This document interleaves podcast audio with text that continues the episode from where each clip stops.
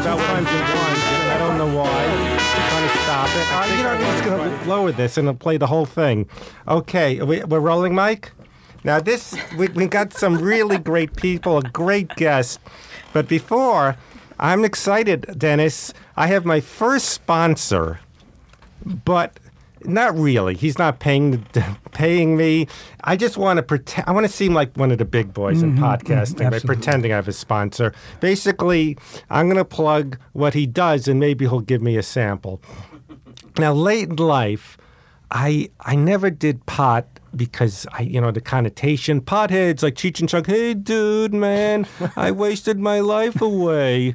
But then I'm in middle aged and, and and the stigma's away. And someone said it opens up your mind. I thought it's like hey. And and um, I've tried it, and when you're drunk, you're just drunk. But when you're high, you're not in the real world. It makes it where I like that where it's all that hippie stuff. We're all one, we're connected, and I, I like it. So I did this other podcast, and Gino from Speedweed was giving out samples, and and that he's like the what are those those crack guys in the the inner cities that give out the crack and, and get you to Yeah, do, do the stuff. and- so he yeah. gave free stuff. And I tried Ativan, I tried uh, Xanax, and I'm hungover the whole next day. But I never could be a guy. I have a wine, you know. But uh, I'm I'm I'm liking it. Okay, so this is the plug, and maybe we'll get free stuff. I'm giving Dennis Christopher a book, my last copy of my hardback of Maybe We'll Have I'm holding it up so they get a good shot of it. Yeah, a good audio shot. Because the paperback is coming out September 21st. So you have my. No, there's no camera. Oh, yeah, he's flipping the pages. and so there's so there's this thing called Speedweed where you call up. And they bring, but but but it's for neurotic people. Amber Tozer, I'll say your name earlier because I listened to the last podcast, and 20 minutes into it, I said who Amber Tozer is. Oh. so You I- always do that. all right, but I'm I'm gonna try to get better. I'm learning, and um, so you could say, "Hey, I want to. I have trouble sleeping, but I want to have artistic dreams." And they're patient. Well, one woman wasn't very patient. She's not there anymore. She, you know who I'm talking about. Because of you, we let her go. Because of me? Ooh. oh, I hate to be that guy. You went. No, he's You got kidding. someone fired? You got stoned and you fired Did you a write a woman. Yelp Right after review that. about her? No, no. I, when there's problems, I text Gino. I said, "Hey, you know, uh, they brought the wrong thing," or uh, things like that. So, right, Gino? Yeah, and we're very quick to fix it. Customer service matters. Yeah. Ah. So it's it's funny because no, you could say they have a website, but you could say. I want to, you know, sleep better, but I also want to be artistic and this, and, and they mm-hmm. really they tell you what this is good. Take an edible, take this, mm. and and also it's funny because it's like it was like ordering Chinese food because there's a minimum. And one time I said, throw this in. Then they call me back. Oh, you didn't reach the minimum. I said, throw in a diet coke. So, you know, I said, well, throw in anything, and. Gino, the only thing I'm upset about is you said I'm a VIP and I get these $30 VIP bags, but I heard everyone gets that bag. Uh, well, everyone that you know probably gets that bag. If, if it's someone who knows me personally, they get put on the VIP list. Okay. So uh, everyone gets a free edible bag with every order. You get um, uh, three of them, but you should also be getting uh, a free uh, joint. Uh huh. as Well, um, Yeah. which uh, probably comes comes with it. See, Dennis, this is your extra gift if you're interested. I'm Dennis, flabbergasted. do you- Yeah, no, do you this is the best gig I've ever had in my life. Wait, go on. No. Oh, Are you, do you smoke weed? yes. Ah. and, and again, it had this stigma of like, you know, people who wasted their lives. I have no guilt because I'm became more than 50 and I go it's you know I go look I tried I did an independent movie I wrote a book I'm did the best I can. I never went to Hawaii. So, so when it's working right I feel I could be in Hawaii it could be any place. I'm George Clooney I'm everyone I'm hmm. people who suffer in Sudan we're all the same. So when it, again it's not just hey dude it's it really opens your mind up and creativity and and I get enlightenments that come in visual forms. Like the, the other night, I was doing it, and I pictured my neurosis. Then there was an image of me turning down volumes. Okay, turn that volume down, Fred. Like switches. All right. So you're you uh, Speedweed, LA Speedweed, right? Yep, absolutely. And uh, you know, when I met Fred, um, he mentioned that uh, you know he thought that maybe it could help him, but he had some strange experiences in the past uh, with edibles uh, specifically that we I tried to address with him and say. Don't be afraid of what your past experience was. Let me try and cater the experience to you now so we could really figure out what will help you instead of uh, hamper you. Well, no, the bad experience was the 80s when either I'd get sore throats, I tried, or yeah, bad, but now it's more sophisticated. You have different brands. Like this Mm-hmm. is if you if you have pain in your elbow, you know, for like well, you know, though, in the 80s, they were spraying stuff yeah, on all the grass. Mm-hmm. Uh, it was, P- what was it, Paraquat? What was it called? I don't I, I don't remember uh, and it gave, the name, but it made it nasty. It made it taste bad, and it gave you weird reactions. And it was very, since it wasn't semi-legalized as it is here, um, there was no controlling of it. There was nobody over giving any oversight to it. So you would just buy a bag of grass, and it would be anything. You Right. wouldn't And sativa, indica. Now it's you wouldn't know hybrid, it's what it this. is. Yeah, yeah. Right, And it now they can really fine tune it. Yeah, I and so you it's have a difference between if you get if you drink a lot of Jack Daniels or you drink a lot of tequila. They're going to give you two different heads uh, completely. So I mean, why wouldn't we do the same thing, especially with the different strains? And I love when I call up, they go, "Do you need a medicine for this?" You, and it is medicine. Is there really- a kind though that doesn't ma- that makes it so you're not like everyone's on to me? That's what happens. Yep, I- uh, everyone, that- everyone so- knows I'm a so- fraud. So Yeah. paranoia is one of, one of the negative side effects for you. So we can cater uh, your experience by figuring out what is the better strain for you. So uh, with paranoia, um, it can go two different ways. Some people who have paranoia want. Um, uh, indicas because that kind of just gives them a couch lock, a body high. I love the body high. Um, Couch whi- whi- lock. You know, uh, which is also giving you a lot of your medical I have properties that. couch lock. um, the that that CBD, which is in heavy in an indica, will uh, give you those anti-inflammatory properties and uh, help help to sleep and things like that. Now, sativas are typically used for uh, Creativity. creativity, en- Euphoria. yeah, energetic things like that. So, um, so it's really we would have to. Have you try both to see if you are still paranoid there's on one or the other? Um, but most people who How have about don't go out in public? smoke indica. Yeah. How about a- don't go out in that's a- public? that's a yeah. thought. It's uh, so okay. So let me get. How about don't smoke it if it's like That's what I do. Okay. Well, I, I'd like to I'm say one one other thing. Going going going going back here, to the so. yeah. going back to the uh, 80s and, and previous to uh, medical uh, marijuana, um, you could have been smoking DDT on it. You don't know because you never know where it was come from. Everything we have is lab tested, so you could see that the results are zero heavy metals in what you're smoking, zero pesticides. Um, you know, no mold. These things are important. Um, you can't see mold most of the time when it's on, on uh, uh, plant plant material um, or marijuana. So if you're smoking that mold, that's going to give you l- lung trouble. You know, It- it- you can't. I've- I've ingest taken- But it. do you have oils? Do you have a? we do. Do you ever have parents with kids who, uh, with special needs who come to you? Absolutely, and I'm treating currently. Uh, a few very high-level celebrities, uh, their family members who have um, stage four cancer, uh, epilepsy, um, uh, rheumatoid arthritis, um, and uh, that's both children and adults. Now, the people who are treating their children are in a unique situation because uh, if the, a child is not allowed to have their recommendation, so it's the parent that has the recommendation, and it's their choice whether or not they're going to medicate their child because they are taking their own risk that way, Right. a legal risk. I've heard I've heard great things about it with that. I tell with you, uh, children especially. Well, the, the, the- I've had I, I like the edibles because I'm not in the real world, and but I've had some crazy experiences. But I tell myself, you can't. No one ever died from edibles or pot, and then I feel better. Mm-hmm. So, so it's all good. So, thank you, Gino, for coming. Thanks, Gino. So, you said that was sort of a sponsor. I felt like a real. Yeah. Uh, you know, we're happy to to sponsor, and and since Fred is my patient, I'm able to do- donate to him uh, medicine, and, and that's how we do. And you have do programs Thank you, where doctor. you- How can people find you? Or Well, it's easy to find us. We're speedweed.com, right? Uh, you know, we do a lot of media. So we, uh, I was on the front cover of uh, GQ in July. Uh, I've done HBO Vice, ABC uh, News, uh, NBC Power Pitch. I, I, I told this story before. You sponsored something at um, the comedy store, Mm-hmm. and I never. And you had all your joints, and it was all these stragglers hanging out trying to get free joints, and because they were porno stars. And I never thought I'd be the guy putting free joints in my pocket. Like, hey, yeah, yeah. but I, I I really think I I earned it. I have no guilt because, like, I've been trying. I try to do things. It's not like, hey, I did weed my whole life. I have no guilt. So. Uh, I think it's a good thing.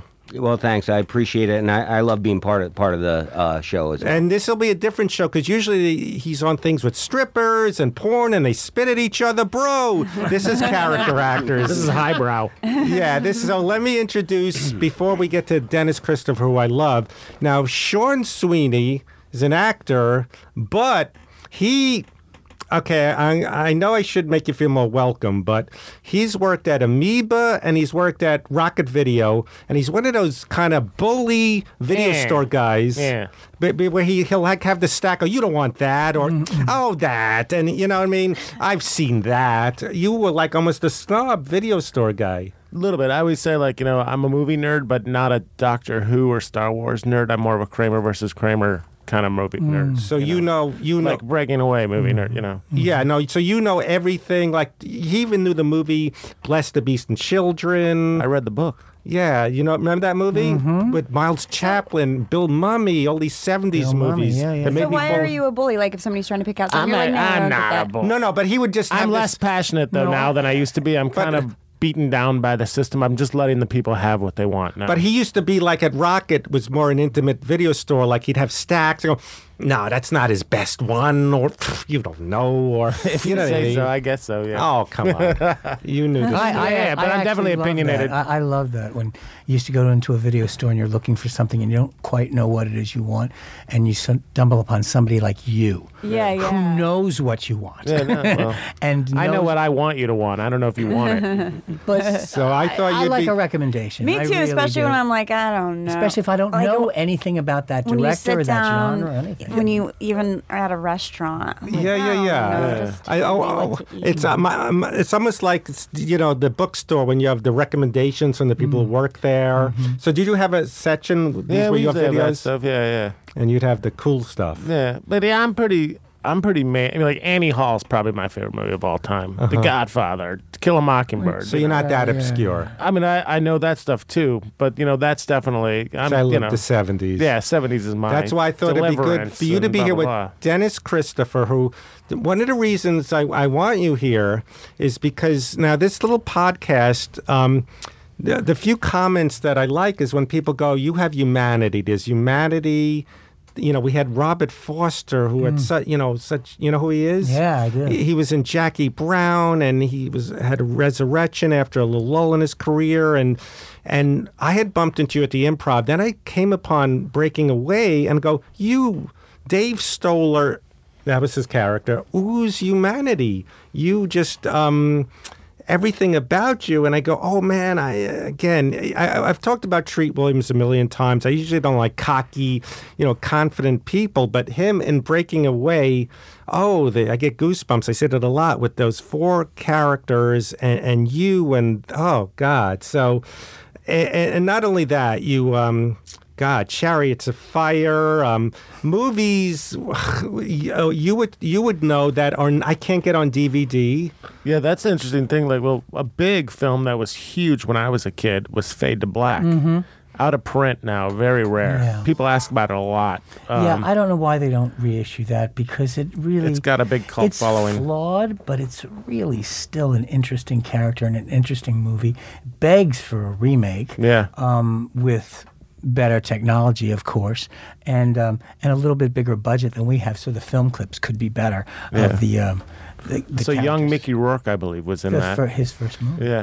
Do you know about that one, Amber? He plays like a he plays about? like a movie nerd. So guys like me all loved it when we were kids. A movie nerd who's obsessed with horror movies and stuff, and then starts No, killing people. No, no, no, no. Yeah, What is yeah, it? I forget. That's sort of how it was when I got the script. It's, it's, it's somebody who's a movie fanatic who is uh, he's beaten down and used by everybody that he sees. Everybody pushes him around and bullies him around, like and me. of that kind of stuff. And that's why you It's like- bullied the customers back. That was my place. So Yes. one night he accidentally, someone dies in front of him. He could stop it, but he doesn't because it looks exactly like one of his favorite movies. And he gets a rush when this happens that he's never had in his life of power, of the opposite of how he's lived his life by being built, beaten down and bullied all the time. So the opposite of that. And he loves it and goes a little bit crazy. Then the next time it happens, he accidentally causes someone to have an accident. And rather than help them, he finds himself sucking on this girl's neck, the blood out of her neck. That's a full moon. It's, you've got to see how it transitions up to. It's not like Tuesday. I'm going to start killing people. You know what I mean? It's not Right, like that. right, right. It's a slow build. I tried to make it that way, um, and uh, I think if you watch it with that sensibility, you'll love this character because he's really interesting. The way he, the way he is before, after the power, and then when then towards the end. And there's a climactic scene on the top of Grauman's Chinese Theater, a shootout, which you'd never get the permits to do nowadays. We had the whole uh, uh, Hollywood Boulevard blocked off and cameras on the top of uh, uh, uh, the Roosevelt across the street, and it was pretty fantastic. Does does he is he involved? This this the Yup. bad stuff that's happening. Does he cause it? He no, in the beginning, no. It's just everybody's taking a crap on this guy, but he starts to feel like a man, or he starts to feel powerful, like these images in the movies that he loves so much. Right. Oh, so And he watches movies on reel to reel. It's it's sort of the I last. wanna see this. It's sort of It the la- sounds It's the last movie before video, isn't So it? So you can't get it Before- anywhere. But it's that's out of print. You probably could you- pay a hundred bucks or something and get a copy on No, Amazon or something. Could pay eight dollars and get a get a copy on Amazon. I think. Okay, all right. so this $8 then, answers yeah. a question. Um, somewhere in I, that I don't know somewhere. Yeah. But, But, it is out of print and rare, and we get asked about it a lot. And it's not, Oh, a, you and, we, do? and we don't ever have it. There- It's not a double feature with a movie too, but that's out of print, I think. So. Yeah, m- um, what's the great monster magazine? Monsters, uh, famous monsters. Famous Monsters of Filmland. Yeah, Yeah, I remember that when I was a big kid. special because it's 30 years of of uh, Fade to Black. Now this So they're doing a big special about it. They did a big interview with me. They're going to do a whole thing. I keep saying, put one of the monster Erics on the cover because the makeup of that movie was so fantastic. Because he would impersonate people. He would impersonate the Mummy, Dracula, and then he would set up these revenge fantasies where he would cast the other person who was a victim in the movie. He would put them in the victim, and then he would dispatch them, a la the movie. Now, was this So before? when he did go crazy, he did start to reenact movie uh, murders like they were in the movies. But they were always the rotten people that got killed. Yeah. Oh yeah, because you got to still like him. and then sort he falls in love with this girl that he Who was the that girl? he makes into Marilyn Monroe. Her name she's a wonderful actress. She's only done about four movies after she and then she left the business. She moved back to Australia. Her name is Linda Kerridge. She might be making films in Australia right now. I shouldn't say she left the business. She, This was your follow up to Breaking Away. This is yeah. That's why I did this movie because I, you know I because was Dave the boy Stoller next. a. I was the boy next door in Breaking Away. I'd done the boy next door my whole friggin' life. I wasn't really young like I was in that movie. Uh-huh. You know what I mean? So I knew what I was doing with my career. I knew where I was going, and I made a bunch of movies before Breaking Away, as uh, you know, the second guy, the third guy. The How did you go from? I was looking at your credits. Those parts to the lead of a Peter Yates movie, an Academy Award nominated movie, don't to being the star of it. Um, n- n- not exactly sure. I, I, I was kind of like a, on a bit of a short list because I, I had done two movies for Robert Altman. I worked for Jim Bridges. Uh, do you remember Jim Bridges? You Yeah, of course. Yeah, and they did that China James Dean Syndrome. film. Yeah, and I was in that. So uh, What you what Robert Altman movie? A, a wedding and three women. Three women with Sissy Spacek. yeah. Oh yeah. Yes, I loved it. And who was the other? The two other Shelley women. Duvall won yes. Best Actress at Cannes for that. Yes, And- yes. God forgive me. Uh, oh, Geraldine I'm an Chaplin? atheist. No. Uh, But um, Janice Rule. Uh, yes. Janice Rule. I remember loving a wedding when I was a kid because that had a movie nerd kid in it. I remember Do you- In a wedding, there was, I remember there's a kid running around like, "Have you seen Frogs with Ray Milland?" The little kid with Yeah, the camera. I all the remember time. loving yeah, that my kid. Cousin. Yeah. I was the epileptic in that Yeah. movie. The one that was really in love with my sister. The Bob used to say, "You and her, the only love affair in this movie. She's not in love with her husband. She's in love with you, with her younger brother, because we're like the same age." Well, almost." since Amber never saw Breaking Away, let's give the. Oh, the, the thing with that is is uh, I was I was this kid and I had a good. so you were like I Dave had a good Stoller. Stoller, I always. So they called me in, and they called me in. okay, you're talking to Mike. Oh, they called me in at the beginning of the process, Uh-huh. and they had four kids, four guys come in every half hour to read like three scenes from the movie, and we weren't given a script, we weren't given anything. There was no idea that this guy was even the lead of the movie on our Wow. parts. So I went in, I read, and they had seen me in a wedding. Uh, when Peter Yates and Steve Tesich uh, were finishing the last draft of the movie, and um, they wrote Danny Stern's character Cyril with me in mind. so Oh, they I never were going to cast anybody else. They just had me come in with three other boys. When we were done, the three boys would go. I would stay. Three more boys would come in. You know, for They the loved three you. parts. Well, no, they had already cast me in the part. When I walked in, they said, Oh, "We're going to have a great time in Indiana." So you didn't know you were the lead of this movie? No, I'm going. No, I'm thinking they gave me the part of Cyril. No one's ever given me a part except Bob Altman, just like that. Uh-huh. And afterwards, Tarantino, of course. But um, I was usually used to fighting for every Yeah. scrap that I got. And these people saying, "We're gonna have such a good time," and grown men are hugging me and stuff. And I'm going, well, "I don't even know these guys. You know what?" Do you know who some of the actors were who did like with Timothy Hutton or Tom Cruise or any of those guys up for it? I it? gotta tell you, no, that would have been. Tim and I were uh, the same. Were in the same age thing. I can see that. Yeah, around breaking away time, but I don't. Yeah, no, I was. Or just to Mark Hamill or whoever, you know. Yeah, oh, well, both of those guys. There's. A, I don't like to talk about things you didn't get or things Sure, you sure. almost got. Or, Oh, I've- But Timothy and That's all I have to talk about. So, Yeah, well- the things I didn't get. Yeah, I don't think it's particularly good form, but you know, we all get close. So to when stuff. did you realize the magnitude? Anyway, they had me come in, Yeah. and the, the, it turns out this kid that was reading for Dave Stoller is late, is like 10, 15 minutes late. So the people are backing up in the office because they don't have like one coming in to read with you. They have three coming in to read with you. So there's tons of guys, kids out there. And they said, Dennis, will you do us a favor? We just read the part of Dave so we can keep these guys going out? You know, you'll read Cyril and Dave, and we'll just have two people in. So I said, sure. I, I was in shock at this point. I didn't know what was happening. I read the scene like once before I came in. It was like a cold read. So I said, sure, okay. The guys that were hugging me, all right. and you've given me a job already? Sure. You know, you want me to empty the ashtrays too? I'm, I'm available. So they say, uh, so I read it and I get to the Italian bit and I start fucking around because I lived in Italy. Oh. I'm not as young as they think they are. I had a uh-huh. life beforehand. In fact, I'd worked for Fellini in one of his films. So I started having a good time, and they're looking at me like, what's going on? What's going on? So then the rest of the day, I read Dave Stoller. Dave, who turned out to be the lead. I never knew it was the lead when we were doing it. In fact, when they told me that's the part that I'd gotten and they sent over a script, I told my agent I didn't want to do it. Why?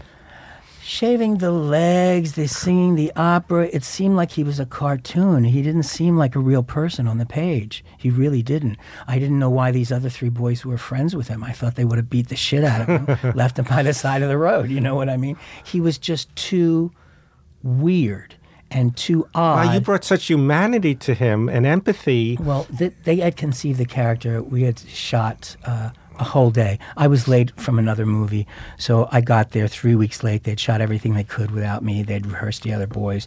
The studio wanted to fire me, having not seen me on film at all, saying, "Get the next guy, get the next guy." So I go down there. I finally go down there. I go red eye. I'm mumbling about what I think the character should look like, and they're just doing that whole Hollywood thing where they do your hair and your costume and your makeup and all that stuff. And they produce me, and I've got brown hair, dark skin, a shirt unbuttoned practically to my navel, navel with all these gold chains hanging around my neck, skin tight pants, and pointed toe shoes with a big Cuban heel on. Oh, that's ridiculous. I looked like hmm. Saturday Night Yes, Fever. I looked like Brooklyn. a reject from that. I mean, my hair was brown, dark brown, like and slicked back. so like I didn't even know. You know, you look in the mirror and you go, "Who is this fucking person?" Let alone who is this character that I think it looks like I'm trying to be Italian to get laid. And I said, I don't want to Like the sweat hogs almost. so we shot a whole day like that. And the next day I came back and I got out of the car and I saw Peter. I ran over to him and I burst into tears and I said, I can't do the part. I please, I, I, I, I, I can't do this. I, I'm not even any good in it because I don't know what you want. And um, he said, go back to the hotel, get some rest, and we'll come over. Uh, later, me and Steve talked to you. And when they came over, we talked about stuff that I didn't think that was great. And I talked. Where'd you about- get that balls from? Because me, I'm the type, even late in my career, like, Well, I Fred, talked the I'll whole do time it. like that. All my complaints were like, I don't think I should be like this because you know, there's like trailers and giant cameras. I mean, I'd been in independent movies Right. before. This is like 20th century fucking Fox. Yeah, yeah, yeah. And I'm thinking, okay, you know, either this is going to be good. When I read the script before I went to location, I said to my agent, I don't know how to play this part. It's as a character, a caricature. Everybody's going to see it. I'm either going to sink like a stone. Or maybe somehow a miracle it'll be good, but I'm not going to get it. How away did you make it so dimensional? nothing, you know. Anyway, they liked what I said, and they said, "Well, what are we going to do?" I said, first of all, you're going to give me a permanent." Why? So I had all these curls in my hair. I kept thinking of these like things in, in, in the Vatican that I saw painted on the walls, all these like little angels and shit, you know. And I thought this guy's so fucking innocent. He should look like he has a little halo. was on so his head. sweet, Amber. You You know what I see mean? I made movie. they made my hair really blonde. They gave me a permanent. They went sent somebody to California to take all the clothes from my apartment and bring them. And I wore all of my clothes that weren't the cycling clothes. And we changed a lot. And then they said, What are you going to do when you tell the girl that you're not Italian, you know, and you take your disguise off? And I said, I'm not wearing a disguise. I said, I'll do it with my voice and my posture and my everything. I'm not going to suddenly reveal that I've been dyeing my hair brown and washing it out. You know, they what I made you like a clown version of an. I, it was Italian. ret- it was retarded. So they said, "What are you going to do?" So we, me and Robyn Douglass went over and improvised the scene at the gazebo, and all of the dialogue is made up. And we made the whole fucking thing up, including her leaving and coming back and slapping my Let me face give- really hard. And they went, and that's in the movie now. And so all these That times slap, yeah. they kept thinking they couldn't find the person that they wanted to do, so they wrote it bigger than natural I see. it somehow got pulled in because he was innocent. He was and so- innocent people can be a little bit more. They're a little bit more flamboyant with their dreams. You know what I mean? They want to be a fireman, or they want to be a this, or they want to be a that, and they pretend like they're this, and you know, and you just go, "That's sweet." You know what I mean? like Fred. yeah, I'm going to be an gangster. Italian. Oh, like You're Fred, g- yeah. or, or like me as an actor. I'm going to be an actor. Oh, sure you are. Right. Yeah, you Let, let me give people a primer, or it's a primer of what Breaking Away was for Amber and who haven't seen it.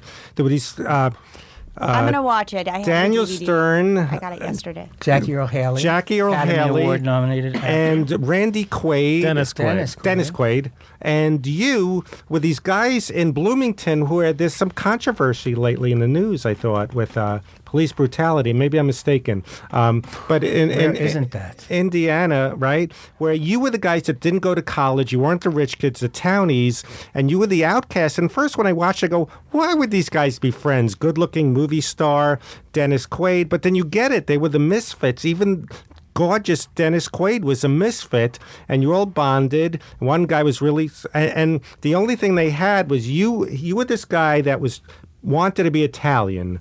You you did like your identity, and you were escaping, and you would sing opera, and and. Uh, Paul Dooley, your father, would just shake his head and go, What's wrong with my son? But it wasn't a cartoon. It had such humanity.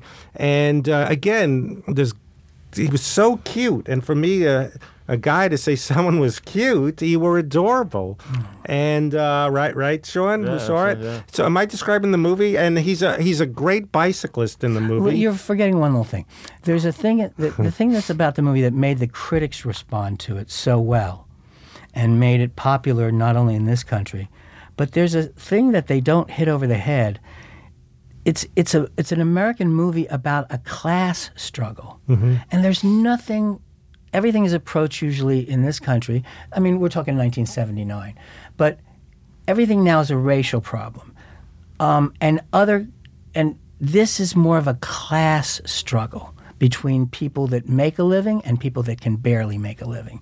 And that's what it was talking about. And that's what the subtle undercurrent of this movie is people that have a chance Yes. and people that will never have a chance unless they're so outrageous that they dream You know- these impossible dreams that somehow because of their energy or kismet or karma or whatever it comes together and it happens was- but that's what's underneath the movie Oh, yeah. so if you just want to take it as a feel good like who's going to cross the finish line first No, because you realize got what's their in lives. You've got No, all that. They had a temporary respite in their miserable lives that they won this race. I'm sorry to give it away, but the, but you but their big dreams to maybe be a manager of a hardware store, and, or, you know, and have three kids, you know, and miserable.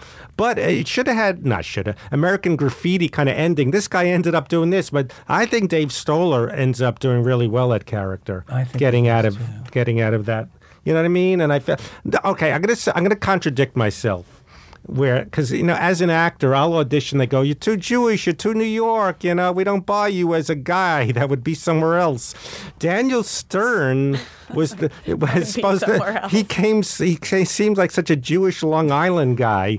You know, and he's supposed to be this Midwest guy. He seemed like a brainy guy that would really like you know really excel in college. yeah he did seem very urban. Yes, he didn't see like yeah, it would be like me being one of the urban guys in in Midwest, you know, who's He's- uh he's- he's who's so good. stupid, but he's yeah, so good in that Oh, he was great when he serenades with you. You know, Well, for us as kids, we were so excited when Jackie Earle Haley, because for me, like Bad News Bears is one of my favorite movies of Oh, all time. yeah. So when I was a kid, like eight or nine when, years old, when Breaking Away came out, Really? the big exciting guy was that. Oh my God, that's Kelly Leak from the Bad Yeah. News Bears. Me, I was excited about Jackie Earle Haley because I loved him before that. Day of the Locust. Day of the Locust, I Oh, looked ah, his name up in the credits. Yeah. I was so impressed. I love movies about I thought it was yeah. a girl for the whole friggin' No, it's movie. like a and then when he's revealed as being a little boy with this crazy ass stage mother that wanted to make him into Shirley Temple.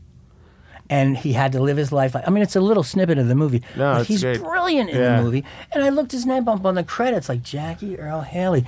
And then Bad News Bears was the next. So when I heard he was being in this movie, I was starstruck. And Barbara Barrie too. Mm-hmm. She was Uh, she that- was is nominated for obscure. Best Actress for one of the first. Which movie? Uh, it was called One Potato, Two Potato, and was one of the first interracial Really? romances filmed in America. With who? Who was her romance?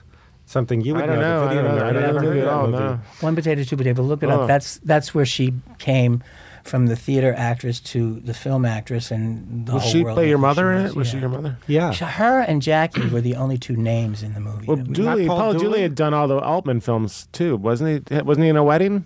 yes, Was he your father in the wedding? Yes. Yeah, he played your father then twice in a row. three or four times we. played. Is that right? What else was he your father in?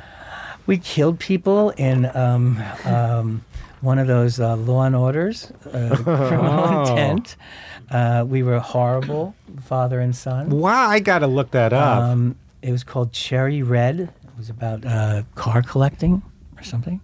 Um, Vincent D'Onofrio, unbelievable. Um, and Wait, we- you were a father son murder team? yeah. What what show was No, that? we weren't a watched this. team. We actually didn't know. You both Oh. coincidentally father and son murder people, and you didn't know.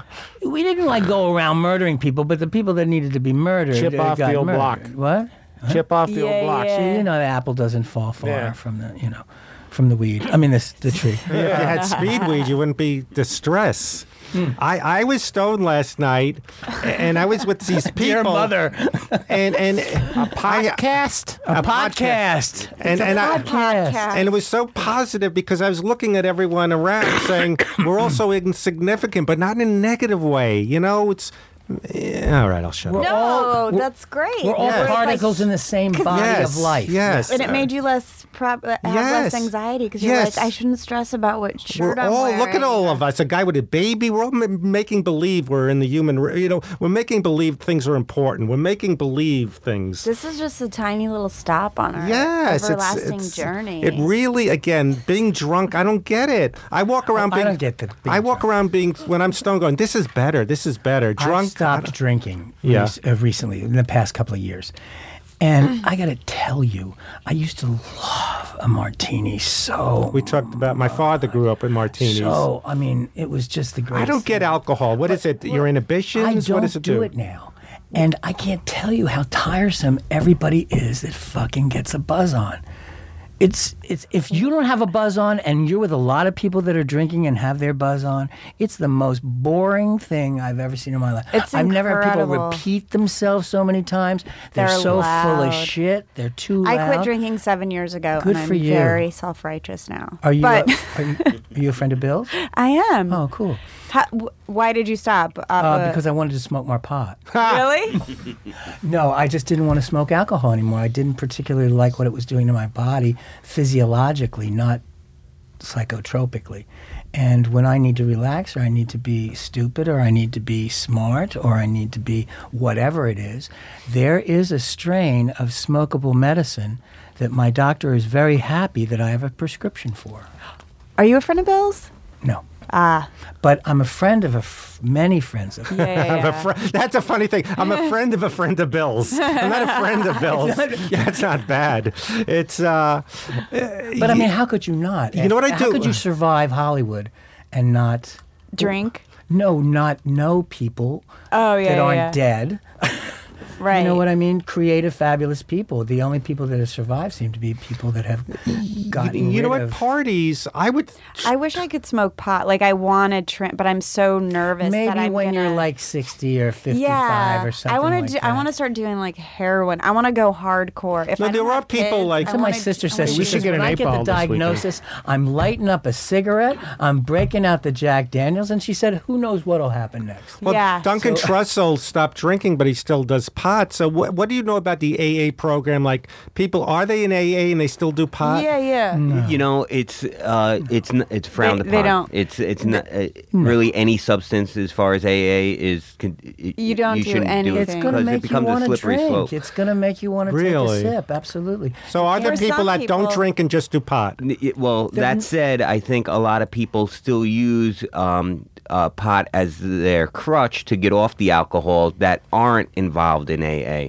Um, I was with um, someone that I was helping out, bringing to meetings, and that was their biggest problem that they wanted them to quit smoking marijuana, and she wasn't ready to do that. So she actually didn't continue participating in AA, but really was able to get off um, the alcohol because she had that to lean back on.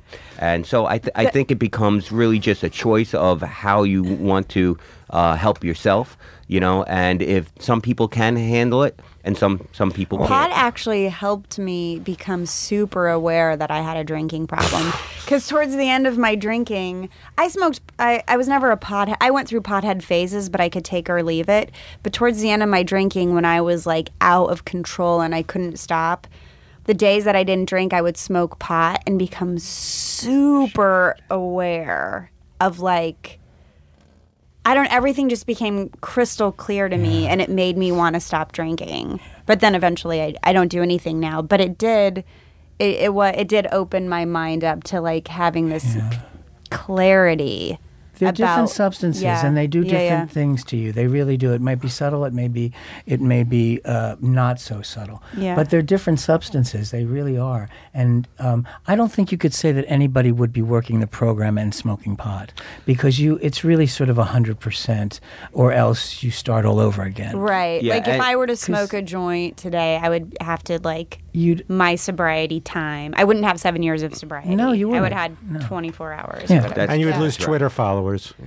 I'm just kidding. Seven years numbers. It's All my joke. preaching about sobriety. It's just, it's You know, es- Buzzkill. especially. I know. I'm such a buzzkill now, but I love it. Like I was so nervous about being dorky or uncool. Now I'm like, change your definition of cool. Me too. I feel it's awful. I didn't need this, but Yeah, I feel yeah. a little bit like, you know, when, like everybody's drunk and they're all talking. I'm going like, I gotta go home. This is really retarded. You know, I would have a drink at a party thinking it's relaxing me, and it didn't, but I would think I should. What and and I it would just make- get nauseous. I, I don't know. It just, uh, uh, but, you know, I don't know. I'm just drunk, but in the real world. I don't know.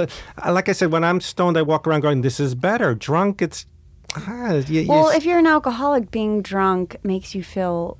Because when you're sober, you just feel so uncomfortable and awful. Yeah, I never felt more When the drinking was working, when before it gets bad and horrible, and you're always hungover or stressed out, when the drinking works for you, you just feel amazing because it. c- I don't know something. I think I it's a never felt more thing. social. Gino, as a matter of fact, I like being hungover on pot. The next day, I like the taste still in my mouth. Does that make any sense? No, a- absolutely. Especially, i like being hungover um, with pot. on the pot because- honeymoon, aren't you?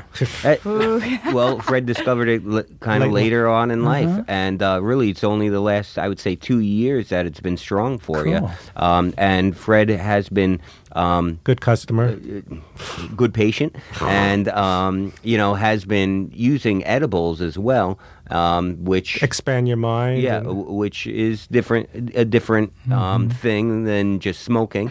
Um, so he's now learning the the differences between different strains and different types types of experiences that you'll have on on uh, edibles, and you can really decide what's right for you. When you're saying you're waking up and and still feeling it, that's because you know if you eat an edible at night and fall asleep, which often happens, Yeah. your metabolism slows down, so you don't process it a, as fast as if as if you were awake. So often you'll wake up and still be processing that high. THC.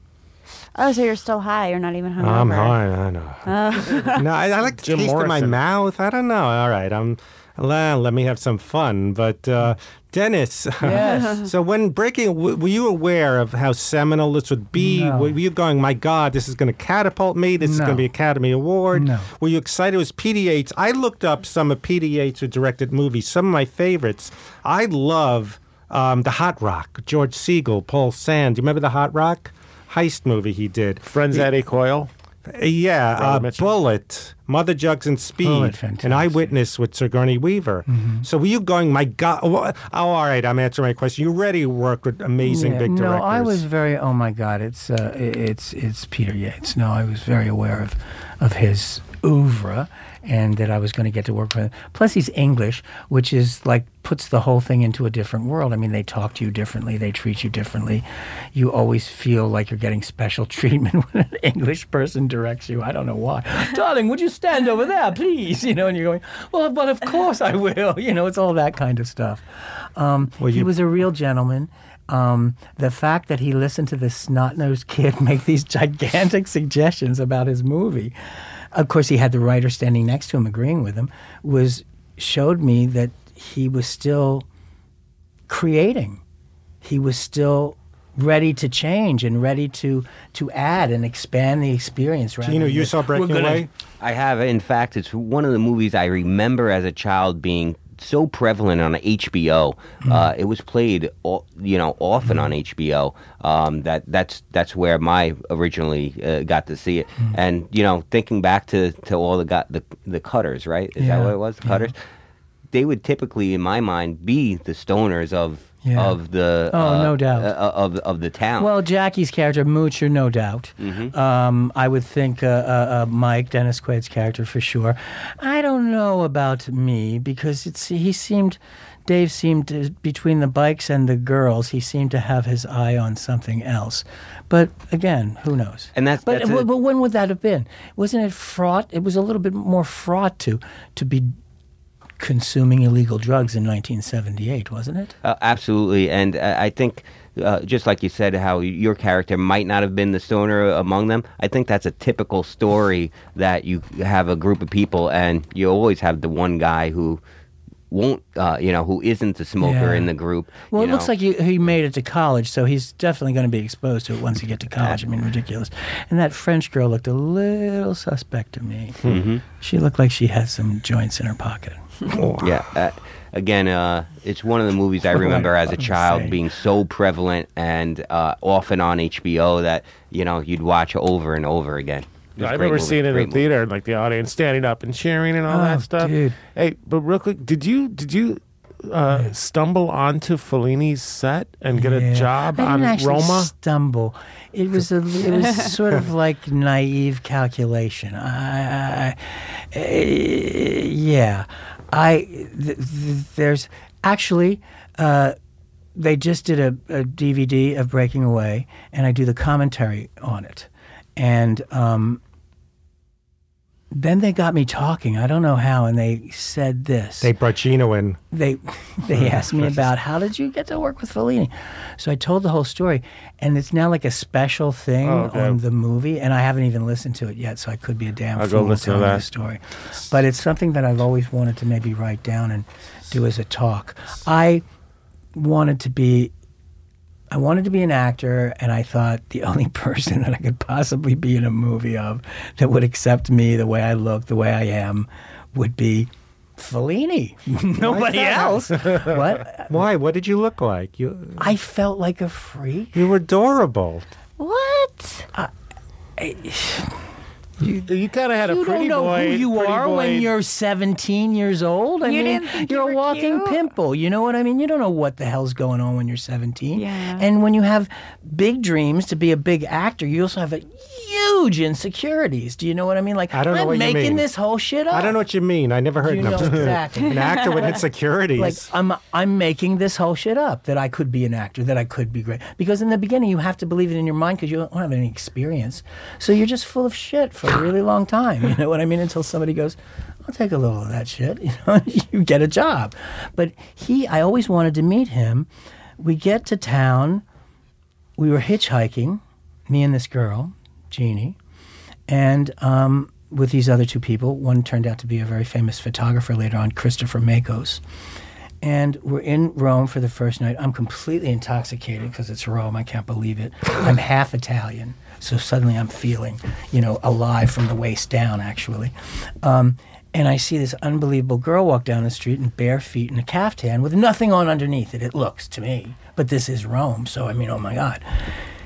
And from my years of looking at fashion magazines, I realized it was this woman called Veruschka, who was this really famous model. Look her up, Google her. She's unbelievable. She walks past. I let too much time go by, and then I go, I gotta follow her. And I pick up it's like the guy in the movie. and I run after this woman. Now there's all these Rome. It's the center of Rome. There's all these cul-de-sacs and little streets, and I get lost immediately. I, I don't know where she is. I don't even know what I'm going to say to her. You know what I mean? I, it's my first night in Rome. I'm like a baby. I don't know what the hell I'm doing. No money. Oh, I went to Europe to be a hippie. I went there with seventy dollars in my pocket and a one-way ticket. Couldn't you be a hippie because in the hippie United was States? over here. No, being oh. hippies was over here. But I heard it was still happening there. Get outta All here. All I wanted was the peace and the love and the bell bottoms and the, you know what I mean, be-ins and loving everybody and free love and all that stuff. I mean, I Where were you from I bought originally? the whole ticket, Philly, South Philadelphia. So yeah, they didn't have a big hippie scene there. Yeah, yeah. No, I barely got out alive. I, I barely got out alive. South Yeah. Philadelphia. kidding me. Jeez, um, that's like being in prison growing up in South Philadelphia. I know Philadelphia. Philly, like, yeah. is Winona, shift? A yeah. minute. By Cherry Hill or No, no, South Philadelphia, downtown Philly. Oh, Then we like moved- Rocky Balboa country. Yeah, right? then yeah, yeah. then the white flight took us out to the suburbs, which Uh-huh. weren't the suburbs. It was like the street that all in the family was on. Those little houses that are stuck Right, on the right, street right. like that. Anyway, uh, I don't so you said so, So you wait, were like wait, wait, So you I followed want to see got this guy, okay? So I'm wandering around. I don't know where the fuck I am. I don't know where the people are. I don't know where I'm going to stay. She knows where we're going to stay. I don't know where we're going to stay. Plus, I've got about eight dollars left in my pocket. I guess you know. Wait, wait, you found her? no, no, this girl I went to Europe with. No. Oh, okay. the model. I thought. I'm looking the for model, the model. I'm looking for the model yeah. and see the model. Can't find her. Um, I turn around. There's all these lights. I go through this thing. There's a guy up on a crane. There's people hanging out of windows. There's really but fat ladies in lingerie, and they've got a pig that they're bringing down the street. And um, all this shit is happening in lights and, and it looks kind of cheesy to me. It doesn't look real. It looks like a cheesy movie or something. I've been on movie sets, so I knew what was happening. And the whole place roped off. So I'm like enthralled by the whole thing. Oh my God, movie, my first night in Rome. And I've forgotten about Veruschka. I'm looking around at this thing.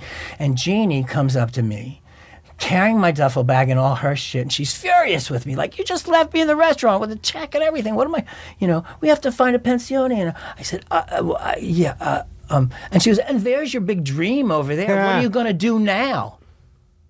And I said, what are you talking about? She said, that's Fellini right over there. So literally, I went, I thought, this is it. He's like 100 feet away from me.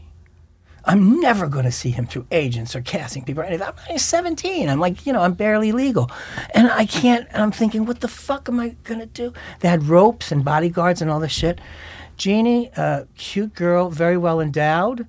I said, you go talk to the guards. That's what I use Amber for. Yeah. You go talk to the guards. She My went over A and talked to the guards. They're all hanging around her because she's this very voluptuous young lady. And I duck under the ropes and I walk in a straight line to Fellini. And it was in the middle of a scene, and I didn't know because it was all happening in Italian. oh my god. So he goes, Corta!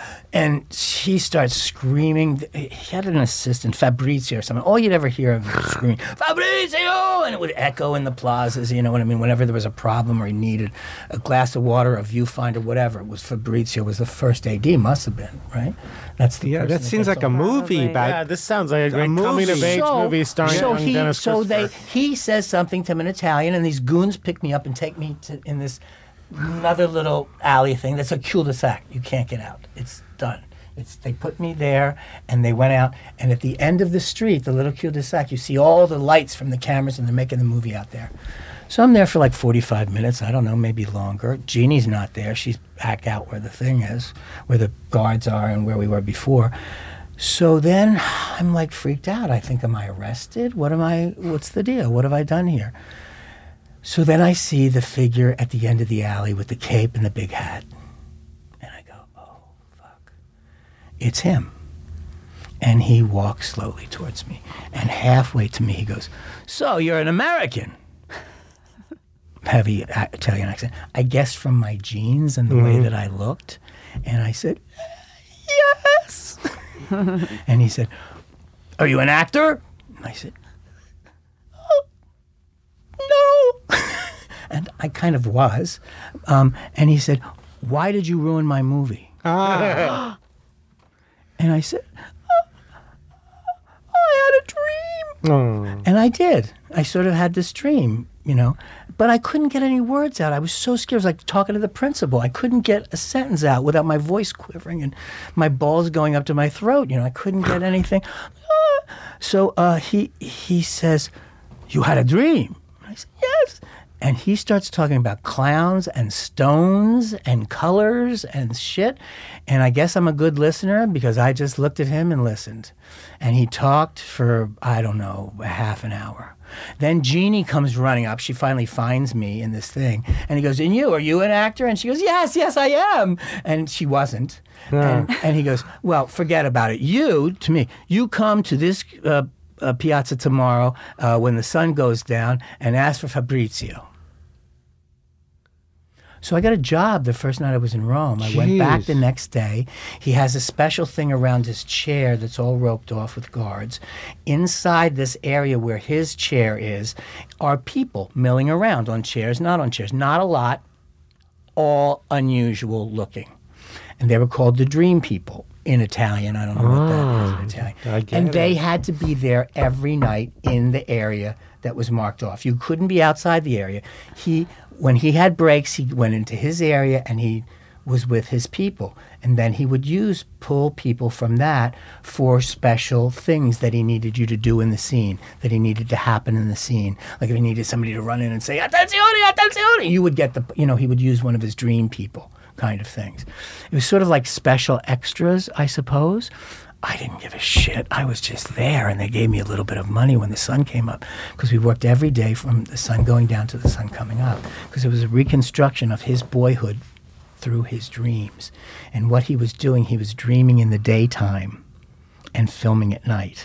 That's what he was. That was his experiment. He wanted to film his dreams fresh. Every morning when the sun came up, the limousine would arrive. The window would go down. You'd see this much of Giulietta Masina's face, the eyes. You know, his wife, and she would be like looking at him, that little pixie, and he would get in the car and they would kiss. The, the windows would go up and he would take off. But he used to. This is what he used me for. This is a long fucking story No, it's great. Um, he would take me from the dream thing and he'd set me in a piazza. And then he'd he have everybody there, and then he put stuff on the piazza one at a time. He put up a, a political poster, and he'd tell the guys, put eight more like that. He made everything in his set. People would finish what he s- started to do, and I, meanwhile, I'm standing in the middle. And then when it was done, this might be three hours, two hours to set this whole fucking thing that he did by hand. He would say like this to me and he had all these like very affectionate italian names for me and there was no hanky panky or anything. And you know I, my father had been dead a long time and i kind of missed him and stuff you know what i mean? So i've always had these things for older people you know? I, I don't have them a lot in my life and kind of i don't know I miss them, you know what I mean? I don't have grandparents. I don't have any of that stuff, Yeah. you know, where old people hug you and they smell like old people. Yeah, yeah. It's kind of nice, you know what I mean? and so he, uh, uh, I fucking forgot where I was. He would create a scene and Oh, the call guy you say, over. say something really tender in Italian. I'm not going to say it now, like this to me. And I'd go over to him, he'd put his arm around me, and he'd let me look through the camera. I'd look through the camera at what he created. Then he'd put the leads in right where I was standing. And they would do the scene there. He used me as a focal point for all the scenes because he, I don't know why. And in between shots, he would walk around the piazza with his arm around me, saying things in Italian about the next scene that he was doing. I guess I had a sympathetic face. I don't know what it oh, was. Yeah. Yeah. I guess I was a good luck charm. It didn't look that much different than the way his wife looked at that time, you know, like the blonde hair and the kind of pixie-ish sort of face, because I was an impish little kid. You know what I mean? I, I, you say I was handsome and all this shit. I don't think I was. I think I was kind of cute. I looked He like was a- cute. No, I You gotta looked like see a, it. I looked like one of Santa's helpers without a beard. You know what I mean? It was that charming kind as of- hell. Yeah, that kind of shit. But Yeah. it wasn't like you know chiseled this and chiseled. But it's not like cute now where people like these actors are so in on how cute they are. Like you know, hey, you know these. Oh, they've been doing commercials since they were born. Yeah. in vitro uh, casting. Um, but uh, um, um, so that's what he would use me for. And um, then I ended up on the back of a motorcycle for two weeks. There's just a lot of motorcycle. Then he gave me a scene right after Gore Vidal's scene where it's evident in the movie. There's this big Fellini book, the big picture of me in it, you know, with this fire in back of me and all this stuff. So I, I guess I worked for him for about three weeks, and it was really important to me. I mean, it it it wasn't a giant credit or anything, but to be that involved and that close to him every day was really something Well, for me. let me ask you, Tarantino, who sought you out to be in um, Django, was he aware of all these things? Because he's such a movie buff. Did he go, "You were in this and that"? You know, he really, I, I, I can't imagine that he didn't. Um, he knows everything.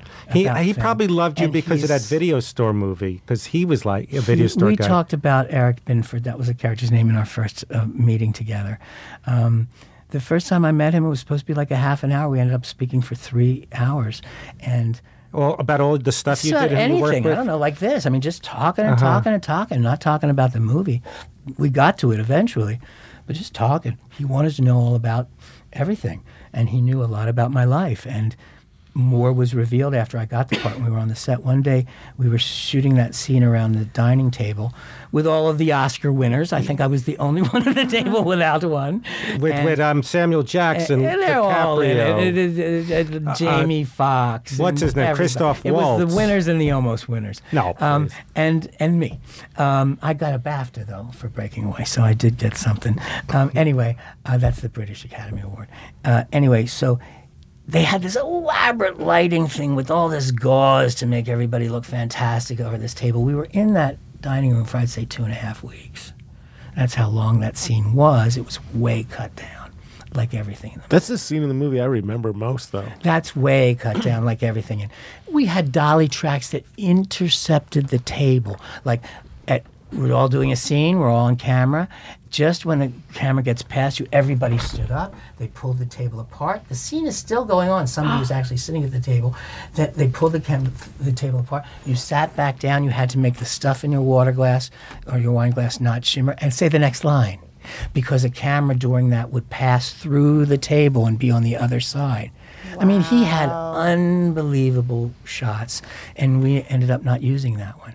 But they had an, they had elaborate this gauze over the side of the table that had Christoph Waltz and Jamie Foxx on it. I was the only one on the other side. So when it came time to turn the camera around, I, my coverage was usually always the last one because they would turn the camera around. Which I like because you get a chance to really memorize your lines. I like when I'm last with the coverage. You know what I'm saying? If- you for get peop- to see what the other actors are going to do. Right, because if I'm having trouble memorizing it, you don't have. You could l- hold the paper. Well, maybe not with Tarantino. Uh, you know, if, if the camera's on you. yeah, he loves his words. You need to get his words right. All right, I'll keep He that in really mind. it. sounds like it's ad libbing, but it's so not. Oh, it's no. so very not. I I love. anyway, yeah. he he we, we, we, we, we did that, and they started to take the gauzing down because the gauzing was above me because the lights were shining on the people across the table from me, and they started to take it down, and he and they said, "We'll just shoot this straight with the thing with the bop and a bip and a bop," and he goes. No, we are putting the gauze back up. Do you know who you are shooting now? This man has been lit and shot by Federico Fellini. So I'm not ah. going to pull any punches on it. I mean, he would do these big, like Build-ups. elaborate, kind of funny little riffs on you so that everybody on and normally you might feel embarrassed like somebody was making fun of you or something. Right. Made you but feel he is special. so you know, he's prickly and he's got a big edge to him, but he is one of the sweetest Well, he's got a passion for actors. ever in the world. And he was doing it so that everyone on the set would know where I came from and why he was going to take 45 minutes to have this big screen taken off and put on the other side to light one person for reaction shots. Wow. Just reaction shot. So, but he'd tell a story. Then he'd say he was shot by so and so, and the th- blah, blah, blah, blah. so you're we're not going to do any less for him. You know, he did stuff for other actors too. He he was constantly educating as he was shooting, but not in an overbearing way. It just comes out of him, and it comes out of him natural. And unless you're, I don't know. I don't know who Probably- couldn't think- accept what he says to you and gives to you. Um, but you do have to follow it. If he tells you what he wants, you really better do it that way because I've seen some actors not, and it's not good. Now, were you uh, nervous? Because some people, uh, as actors, have different opinions. I love not auditioning. I hate auditioning. I love knowing they want me. Some people say I rather audition because that way I'm not flying blind. I know. Yeah. So you didn't have to audition. He was a fan of yours. So were you nervous going? I hope he trusts. You know what I'm saying? Uh, You know, I got the appointment and it kept being put off, and that happened for four months. Every two weeks they would call and say, "We're can- it's canceling. It's he's going to see you next month." I thought it was a joke by the time I got up there, so I had a lot of time to prepare. I Oh, so you knew the Googled parts, I everything in the world in the script. I mean, all you have to do is Google the- the last name of your character, and you'll see where his imagination starts, Quentin's, because nothing is nothing in his movie. Everything Specific. is loaded from the names of the horses that you don't even know as an audience member to what you're wearing to the shoes that you have on. I mean, he's and not in a megalomaniacal way at all. It's just Nothing's vague. nothing's vague, but everything is kind of with an ease. O- Of course, it's that way. Of course, it would look that way. Of course, we have to do this. And of course, we'll do that for you because you've been so successful. There's all the money in the world for you to have every wish that you desire. And I just haven't worked with that that many directors. Except for this podcast. every every wish I Look, have. I got Look a at- book. I got can a look at that bottle sample over here. I learned so much mm-hmm. about bot. Oh my God! You this got your own water. microphone.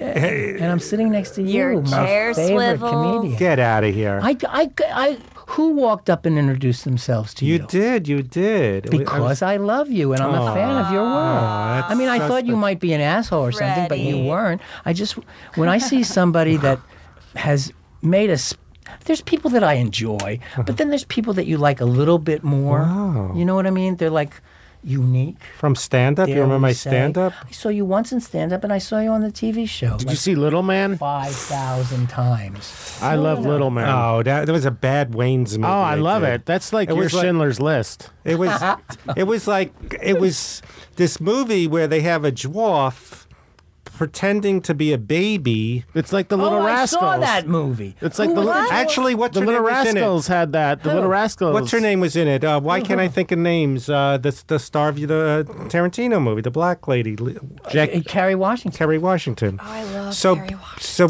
basically, Yeah, it was I a kiss her. a dwarf was um.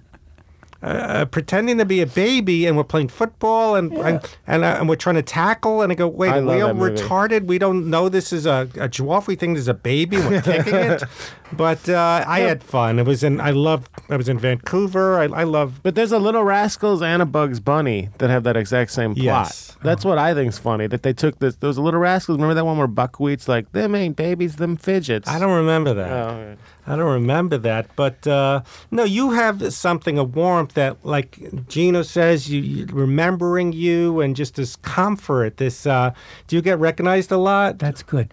Uh, I got to tell you that movie. Uh, uh, Django no. or Little Man? No, no. no. It's the same movie. little little man. They loved me. Little And Django. That's the, that's one of the parts I didn't get. The dwarf. I had a growth spurt. Um, uh, it's engendered so much goodwill in my life uh, being in that movie. Uh, I don't know. Did why. Lance Armstrong reach out to you? Uh, he- before, when he won his first Yeah. yellow jersey, he didn't have much to talk about, except the cancer, needless to say. Um, but he'd always say that he watched this movie and that it was a great inspiration to him. And, you know, when Lance was young, you know, we were two blonde guys that were kind of fit and we were on bikes. And I could see him watching it with the cancer and say, I'm going to be doing that too, you know. So, So he's he, mentioned the he mentioned it quite a lot in his early uh, interviews. And then it, you know, then he didn't after that. But it gets to be old news, and you know he had other stuff. To, he had other things to pr- Yes. promote. Yes, You know, or or and other shame- things to shameful do, stuff. and, now, uh, Dave Stoller never did any enhancing uh, stuff. Uh, they had him smoking pot in the back of a van at one point. in one of Really? the I know. I meant what Lance Armstrong did. No doping. What did No he doping. do? You don't know? Sheryl Crow. no, I'm sorry. you don't know the cheating. No, The cheating, yeah. Actually, they they have scenes where the uh, You know, I know, they and I cheated. have a lot of opinions about it, but I don't want to say it. They pushed I, I'd Dave rather Stoller joke down. about it. they pushed you down. Who did? The Italians in the movie they cheated. They were on dope. They they did things where he was winning All the those- race and they pushed All him those down. IDs, All those all those IDs are on dope. They're all on dope. There's so many cycling documentaries now. Are there? Yeah, on Netflix. There's a. There's I a swear, I should have got um, in on the spandex, the early spandex market. I really should have, but You I was should have. an actor, and I thought that was, you know, didn't want to promote it. Now, have anyone? But God, the, the way bikes have taken off.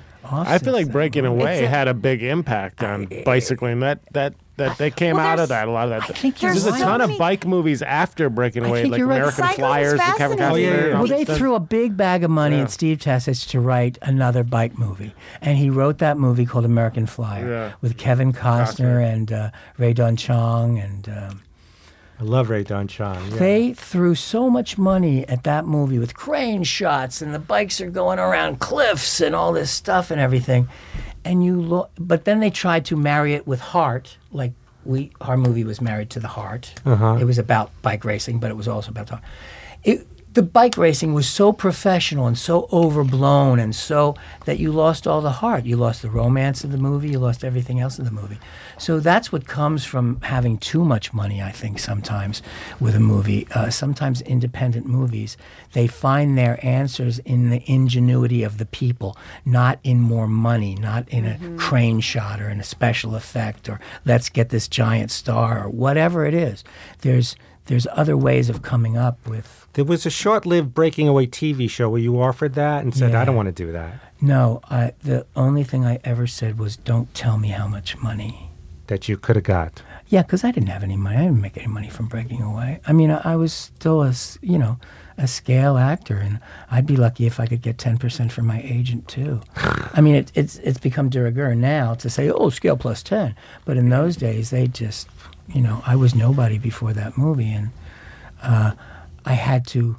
Then I was somebody, and then I had to start worrying about what you make and agents and all of that kind of stuff. Before it was just grabbing at anything that you could w- get. did you have know what I mean? pressure? Like, oh, I got to parlay this into the big career, the big decisions. I broke my leg right after Breaking Away opened in four places.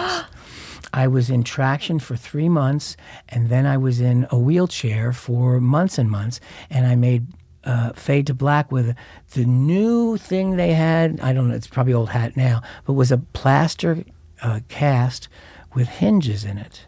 So I made that whole movie with a cast that went all the way up to here, all the way down. Oh my God! You you broke your leg on a bicycle? no, uh, water skiing. Hmm. And so it was a little, it was a little fucked up thing for it to have happened. Oh. I mean, my big Pe- People magazine article, I'm in a wheelchair. I gotta I gotta look friggin' for So that. did you have to turn down like a lot of stuff while you were still There- hot? It's not exactly turning down. Just It's like your pursue. agent doesn't want to totally kill you. So when you can't, unless something comes down the line for somebody with a giant, three giant breaks or four breaks. in How their did you legs. break it water skiing? Um, I went out with my brother and this kid, and um, he started. I was up and doing it, and he started taking wakes. See, the bad thing about me is everybody thinks I'm this major athlete because I did a s- surfing movie called California Dreaming. oh, that's right. I did the running with the Chariots of Fire, the breaking away. I think there's some other athletic thing that I did too. I never did a fucking thing in school. You know what I mean? I went to to, to, to, to square dancing class instead of gym. You know, I made baskets instead of basketball. You know what I mean? I was in the art department. I was on the mask and mime. You know, I was trying to get in the show.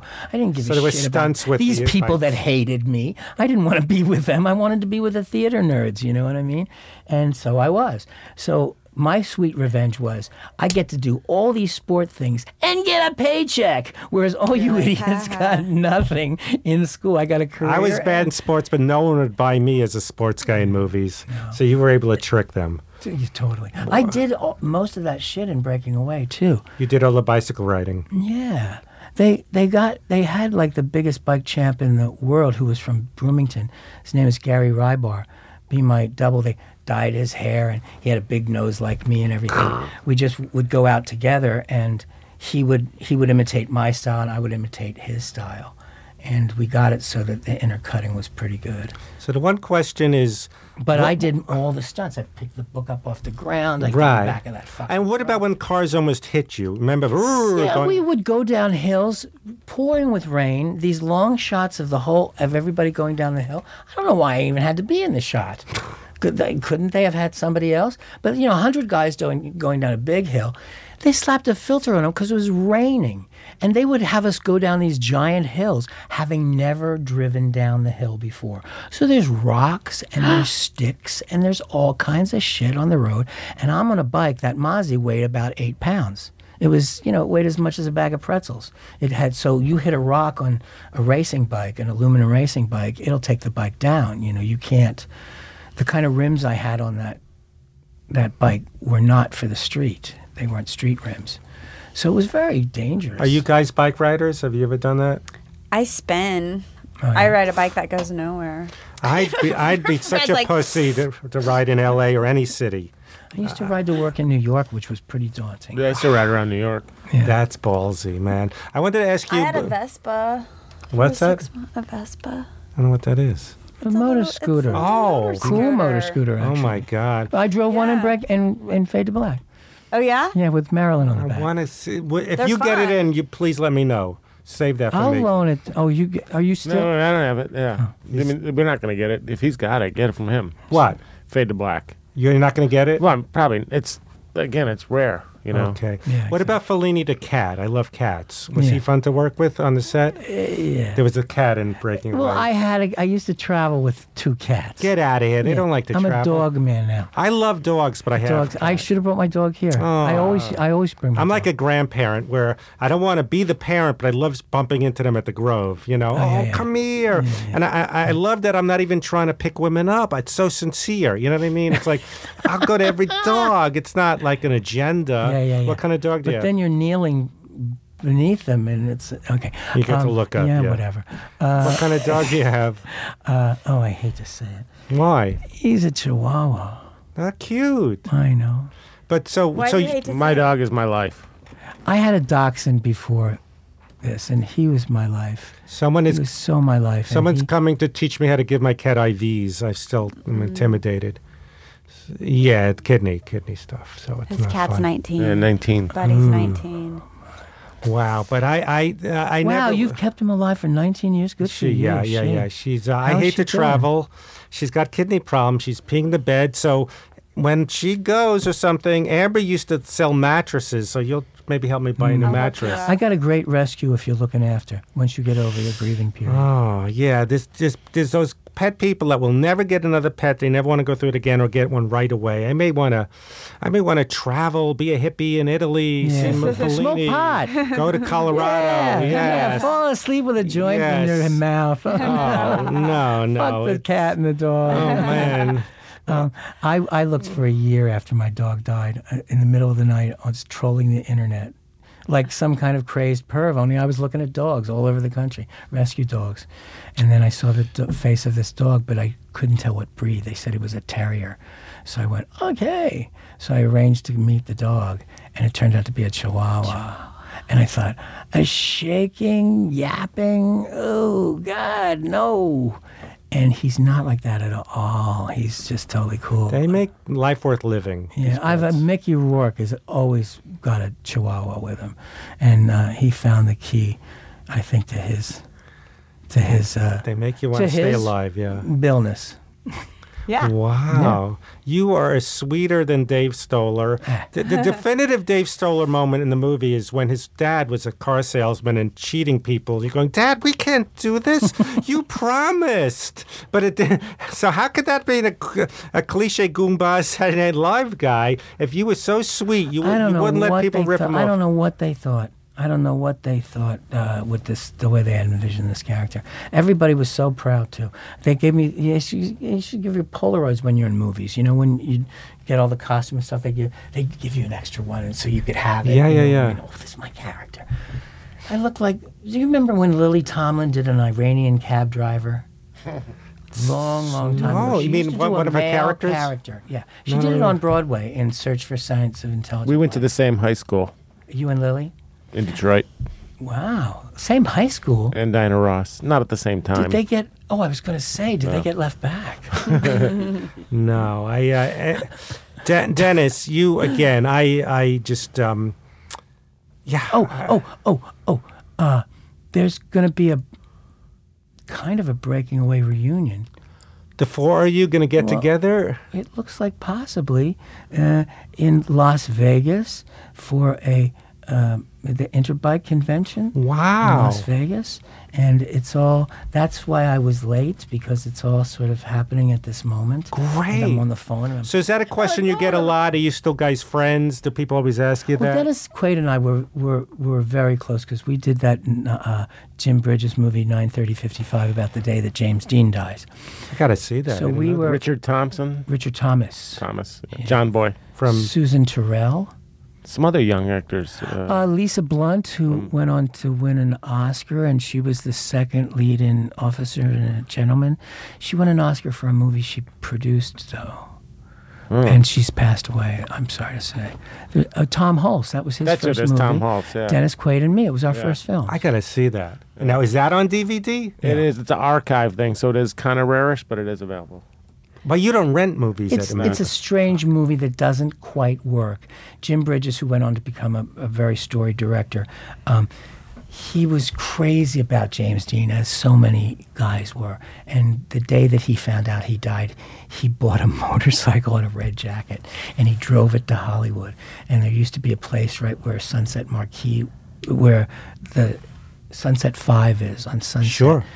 It wasn't Schwab's, but there was a cheaper, rattier place around the corner on Crescent Heights, long since demolished, and where they all used to go. Marty Landau, James Dean, uh, who was the guy that was the rebel.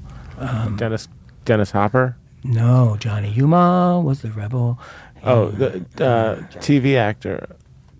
Johnny I know you're talking about. song. He was in. He had a little part in Rebel Without Cause, right? Who's talking Yeah. about? Uh, Sal Nick Nick Adams. Nick Adams. Yeah, all those guys, Dennis Hopper, all those guys used to hang at this place because it was cheaper than Schwab's. He went right to there. He drove there, and Dennis Hopper got him a job.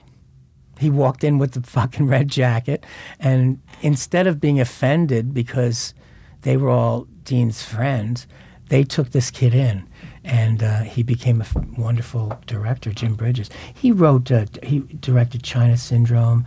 Um, Urban Cowboy. Urban Yeah. Cowboy, uh, Paper Chase, fantastic movies Jim Bridges has done. It's only because of him dying early that. Uh, We both, uh, Dennis, me and you both uh, did an episode of Pacific Blue. oh, you're kidding! With uh, Lucky Vanous? Mine was uh, with uh, uh, Mario Lopez. Wow. the one about Venice bike cops. I was a What computer was hacker. God? What was I? I don't know. I didn't. I just. I just noticed that. Wow. It's bad when you can't remember the stuff you did for. Any work. last questions from anyone? Um, from Mike or, or Gino? I actually do have a question. Oh, cool. Um, w- was there any parts that you uh, turned down that you regretted, or that you auditioned for uh, early on that you wish you would have got that that you Yeah, didn't? Luke Skywalker. Yeah, for Wow. sure. That's a Um, one. um, uh, ordinary people. Um, I spent, jeez,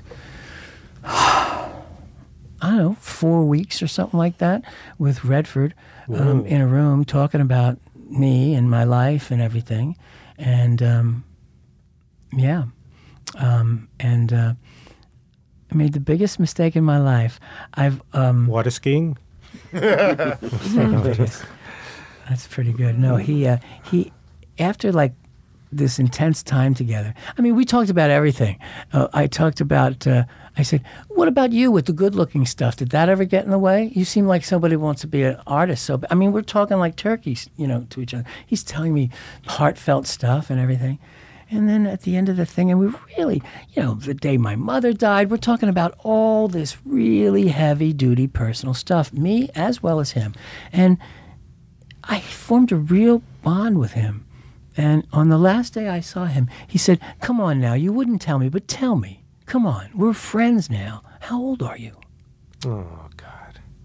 And he said it so quickly like that that I just said, But I answered.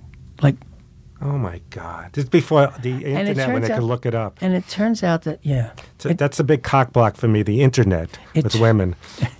it turned, it, it, it, it, it, it, um, yeah, well. So, so meaning So you were wait, too, too old to too be. old. No, so it turned out that my agent was best friends with the casting woman who was working on the movie.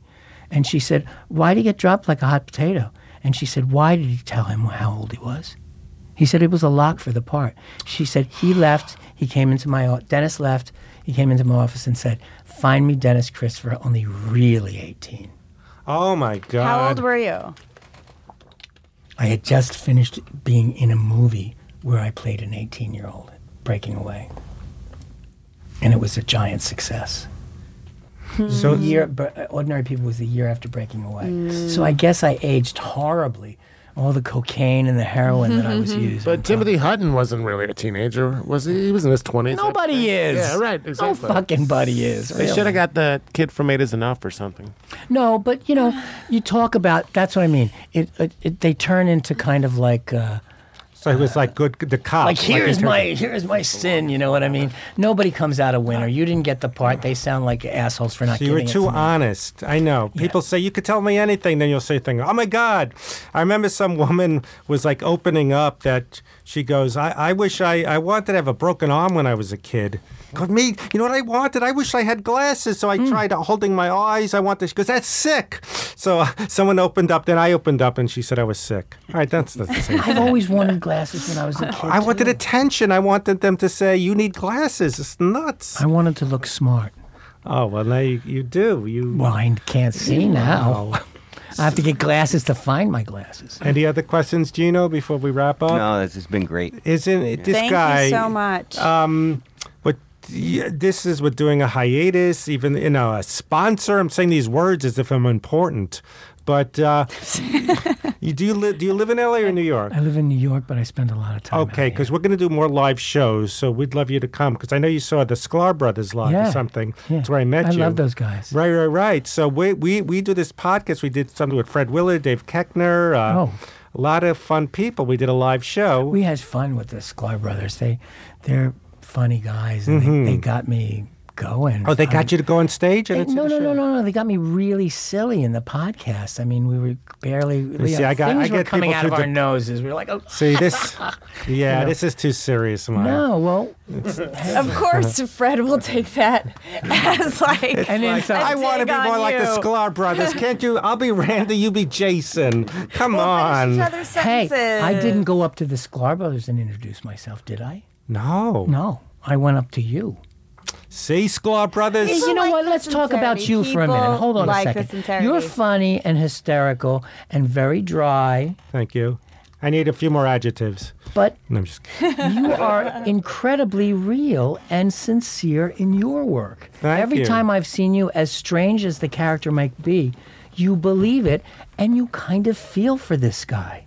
Well, that's what I love about your character. Well, you're the same way, which made me feel like it was okay. I could come up to you and say something to you, because then you wouldn't spit on me or something. you know, I'll give tell me a dirty last, look. You know, I'll tell you one last story, and then I know you guys want to go. Um, these guys, I thought they wanted to try to produce a, a show with me, but they hijacked my life. They said this guy's writing it. I go, should I write about my own life? And and they were like bullies. So so this guy was writing about being the character actor guy, and one scene was a guy going, "Are you Fred Stoll?" I go, "Fuck off." I go, I would not do that. My my joke is when people recognize me, to go, I don't mean to bother you. Then I'm bothering them. it's like, and like they go, hey, we gotta go. I, I'm so glad someone broke up the isolation. They go, this guy's weird. I go, so have you you like the Grove, huh? And I'm following them. So I'm accessible. I'm like, I, they approach me, then they get scared. So. Uh, it's, it's like a it's, it's like But- a, a weird kind but of you- Woody Allen. do but you wanna- I I'll tell you something. I want more. No, but I'll tell you. something funny. I think I'm a nice guy, but once in a while, like this guy, this neighbor used to work on cruises as a musician. So someone he said, "Oh, uh, this comedian." I said, "I Fred's my neighbor." I go, "Oh yeah, what did he say?" I thought, "Oh, I thought he'd go, Freddie, I love him." He goes, "That bastard tried to talk to my girlfriend at the bar. He's an asshole." So I was just assuming, "Go, Freddie's a great guy." So even if you think you're a great guy, you're gonna get people pissed off. You're off. You're not on Facebook and Twitter, but I'll make some joke and people won't talk to me, or I'll just say something kidding around. So even though I think I'm a good guy, there's people that hate me. Mad at him. It's so random. The people who like I don't know. Yeah, I, my I- sense of uh, humor is saying things that sound like they make sense, but they don't. But Well, you know, well, yeah, or event, You yeah. know, you're very dry though, Uh, and you got to be a little smart to get you. I'm not the brightest. no, Oh, no. I thought you meant I, I thought you meant I have to be smart. and there you just got it the, the, the next level. Oh, well, you just have to realize that he's joking. right. People think people think I'm being passive aggressive or hostile when I'll say something like, "Hey," like Amber gets it. I'll say like, "Yeah, Amber, like, yeah, you like uh, Dave's girlfriend. You go get me into see Fellini. I use Amber that way." And people go, "No, you don't." You know, And then I'm yeah. That people i got i got nervous i got nervous because if i don't get a text returned within an hour i think i got them mad so so amber um, I, I sent a, a joke as a video where I said crop her legs she thinks she's fat and then I go oh no I was got Amber mad that she thought I was making fun that she's self-conscious and I thought it was hilarious. Right, but I'm saying, but if I don't get a text, I've gotten I people know. mad. Anytime I don't get a text return, I assume I did something. Oh, all I said was I'm going to see Dennis Christopher today. You knew that I, he was the one that when my boyfriend broke up with me, breaking. You know, what I'm saying I've gotten people mad by It's a anything. Fred a Hat Company. Yeah, you're Yes. Paranoid that all of a sudden. Yeah, think do you ever get that way? You think you got someone mad? Yeah, it's because I good. have by innocent stuff. Okay, yeah. Oh, sorry. yeah. Yeah. If someone doesn't respond to Yeah. a text right away, yes. You go, Uh, "Oh, they're pissed It off." depends on who it is. It Right. depends, like, I don't know. So we'll, let's don't make a back until I'm ready. let's make a. yeah, sometimes I gotta breathe. Sometimes if I'm you're ever mad at me, sometimes don't be mad at me from a text, okay? I'll call you. What can I Okay. Forget get? about all the texts I have returned now. Jesus. God. Wow. Well, you guys were great. I'm glad. Gino, Oh, Sean, did you oh, enjoy oh. yourself? Oh, I am that's a on dream Twitter. come true. You are? Yes. No, no. You're a Twitter. And follow him at Twitter. His What's Twitter your has Twitter humanity. D E N N I S C H R I S T O, and then the number four. At yeah, Okay. I'll, I'll Dennis it. Christo four. If you put Dennis Christopher, it pops up. Oh, You can find me on Tinder. Okay. I get Tinder and Grindr mixed mixed up. Grindr. Grindr. Grindr. I heard there's one for hugging. Bisexuals, Grindr and Trin and Trin. I don't know any of these things. I'm not saying, oh, I don't, you know, oh, I'm too good for the internet for dating. I just, you know, don't know what anything is. That I would never. I it would be so exhausting to do a profile and then you meet them and then oh. redo the pro. I know Oh, people. they they're so busy doing their profiles they don't realize they're lonely. They have the illusion they're not lonely because they're always, you know, get returning, you know, Grindr mm. or stuff. But you know what else? I mean, It's okay, you know. All right, we gotta go. We gotta go. Thank you, Gino. Thank you, Mike. Thank you, Sean. thank, Thank you, Dennis. Thank you. Uh, oh, please Bye, support the everybody. merch All Things Comedy. Bye.